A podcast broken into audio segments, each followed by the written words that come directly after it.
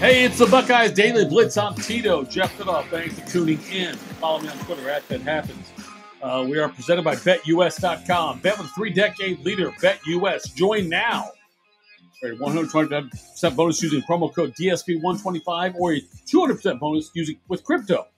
Using promo code DSP200, bet sports, casino, horses, pop culture, and more. BetUS.com. You bet, you win, you get paid at BetUS.com. Again, follow me on Twitter @ThatHappens. And Ohio State coming off their big win over Arkansas State, 45-12. Amazing about this game, no scoring in the fourth quarter.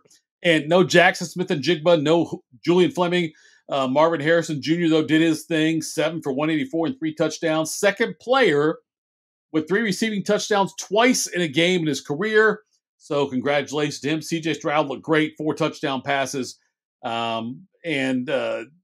Just that's the fourth time, his 8th career game with 4 TD passes, 4 or more in a game. Buckeyes put up 538 on offense against Arkansas State. And look,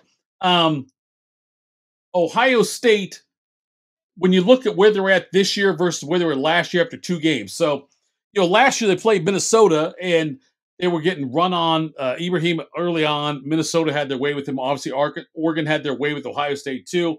The run defense looked very suspect. 1.6 yards per carry for Arkansas State in this game. So it's a big win for Ohio State and for Jim Knowles. Ryan Day, you know, what can you say about what this team has done and where he is at? It's been incredible for Ohio State, and their run of hiring solid college football coaches has continued. You go back to the Woody Hayes era, and I've said this before, there's a lot of schools out there, and we're talking about Nebraska now with the Scott Frost debacle versus, you know, all the other the bad hires before that Nebraska had that set their franchise back, set their college football team back many times. Alabama had a similar thing. Oklahoma with Gary Gibbs, USC. All these blue blood programs, Notre Dame with Jerry Faust, have all had major, major missteps in hiring. Ohio State has not. And I say this, and I know it comes across as a slam, but it's not. But if John Cooper is your worst hire since the early 1950s, you've done well. And that's what it's like with Ohio State. You had Woody, you had Earl, you had Cooper, you know, after you had Tressel. You had Fickle for 1 year, but still a great coach. You had Urban Meyer. Now you've got Ryan Day. That is one hell of a run for Ohio State to have with college football coaches. That's why they have not fallen off like some other schools have. Oklahoma's had their setbacks. Like, look at Alabama, DuBose, Shula. Look at the problems Alabama had. Look what Auburn's going through right now. Look what Nebraska's going through. Look at all these schools and the dips they had. Ohio State has not had that. John Cooper, if he is your worst hire in 70 years, you've done okay. Cooper did a lot of great things for Ohio State. Buckeyes now playing Toledo. They have now scored 20 or more points, according to OhioStateBuckeyes.com, in 63 straight games. That is in second place among in FBS history. USC also had 63 straight games of 20 more points from 02 to 06, so Ohio State's in that realm. Oklahoma's got the record with 69 games. Ohio State will eclipse that record this year, I promise you. They play against 2-0 Toledo now coming up in a primetime game, which is odd that Ohio State-Toledo is a primetime game, but they kick off at 7 o'clock Eastern time. Toledo's 2-0. Ohio State's 2-0.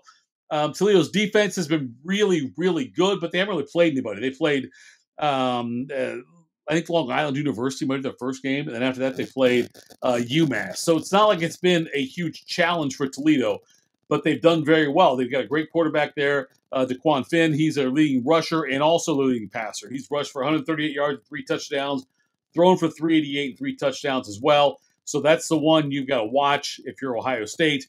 You know, the Buckeyes have got obviously, look, the Buckeyes will be – have an advantage at every single aspect, every single position in this game. There will be a former Buckeye on the other side of the ball, Dallas Gant, linebacker. He was an Ohio State kid and then transferred to Toledo. He's a Toledo kid, so he's got 20 tackles so far this year. But, you know, Ohio State, look, they've never lost a game against the MAC. Ohio State is 28-0 there. They've beaten Toledo all three times they've played them. So I'm not looking or expecting challenges for Ohio State this game against Toledo. The spread, 31, 32, 33, somewhere in that range. I think Ohio State does cover that. I know they didn't cover it the first 2 weeks in their win against Notre Dame, which was closer than it probably should have been. And then also in their game against Arkansas State last week, they did not cover there as well. But I do think Ohio State will cover this week against Toledo. I think they'll win by probably 38 points or so is what I'm guessing. But this Ohio State team, they'll look, you can't pay that close of attention to scores. Don't look at it that closely. Look at where you feel about this team versus how you felt about it 1 year ago. And Jim Knowles has come in and done a great job with this team as far as getting them ready, going out there and executing. And look at just the thing that I don't think people care about, don't look at. Look at Ohio State's adjusted during games. Look at how they've been able to make adjustments for the second half of games. The Notre Dame game, the Arkansas State game, look at how much better Ohio State was in the second half of those games. And that tells me what I need to know about Jim Knowles and about this Ohio State football team with what they can do, what they can be, and how they do make adjustments throughout the game and at halftime, and they go back in there in the locker room and they reset. Ohio State's won the second half in both of these first two games. That bodes well for the Buckeyes. I've always said that Urban Meyer, my biggest knock on Urban Meyer was the fact that Ohio State did not make adjustments in game.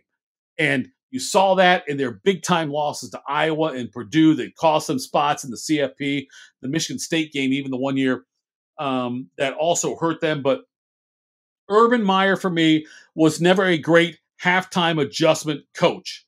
I think that this coaching staff, and specifically Jim Knowles, does a much better job of that. The Ohio State basketball, let's talk men's basketball now, and their Big Ten schedule was released. Look, they've got a game on December 8th against Rutgers. That's their only early December, kind of mid-season Big Ten game. They're going to play on January 1st on New Year's Day against Northwestern. But I think this is good for Ohio State. They do have a tough non-conference schedule. When you consider they've got to play teams like Duke, they've got to play San Diego State, maybe Cincinnati or Arizona, I guess, in their second game in the Maui Invitational. They've got the North Carolina game, who could be the number one ranked team in the country at that point in the CBS Sports Classic. So a lot of tough challenges early on. I'm glad Ohio State just has Rutgers on the Big Ten schedule before we turn the calendar over to 2023. But typical Ohio State basketball in the Big Ten, they always like to have Ohio State with a big time, end-of-the-season kind of game, but CBS can do that leading into the selection show. This year, no different. Saturday, March 4th, they're going to play at Michigan State. That'll be a tough game for them as well, leading into, the conference tournament after that. But it'll be a great game. Saturday on March 4th, Ohio State will close the regular season against Michigan State before they get into the nuts and bolts of the Big Ten tournament, then leading into the NCAA selection show. So, Chris Holtmann and his boys, look, I've said it before. I think that they will be they'll win two games this year in the NCAA tournament. I think they want to be in probably a 5 or 6 seed when it's all said and done, win two games, get to the Sweet 16. I love Ohio State's chances of doing that. The recruiting class coming in, the guys they have coming back. I'm excited about this Buckeye basketball team. And by the way, we'll talk more about Ohio State football, obviously, going forward.